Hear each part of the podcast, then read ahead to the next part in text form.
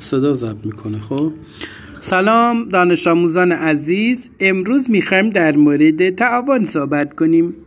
تعاون به معنای همکاری و کمک کردن و یاری رساندن به دیگرانه. این دیگران چه کسانی میتونن باشن؟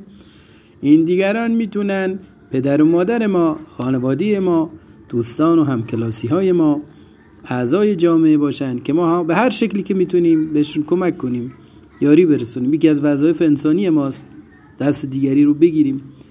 شکرانه بازوی توانا به گرفتن دست ناتوان است.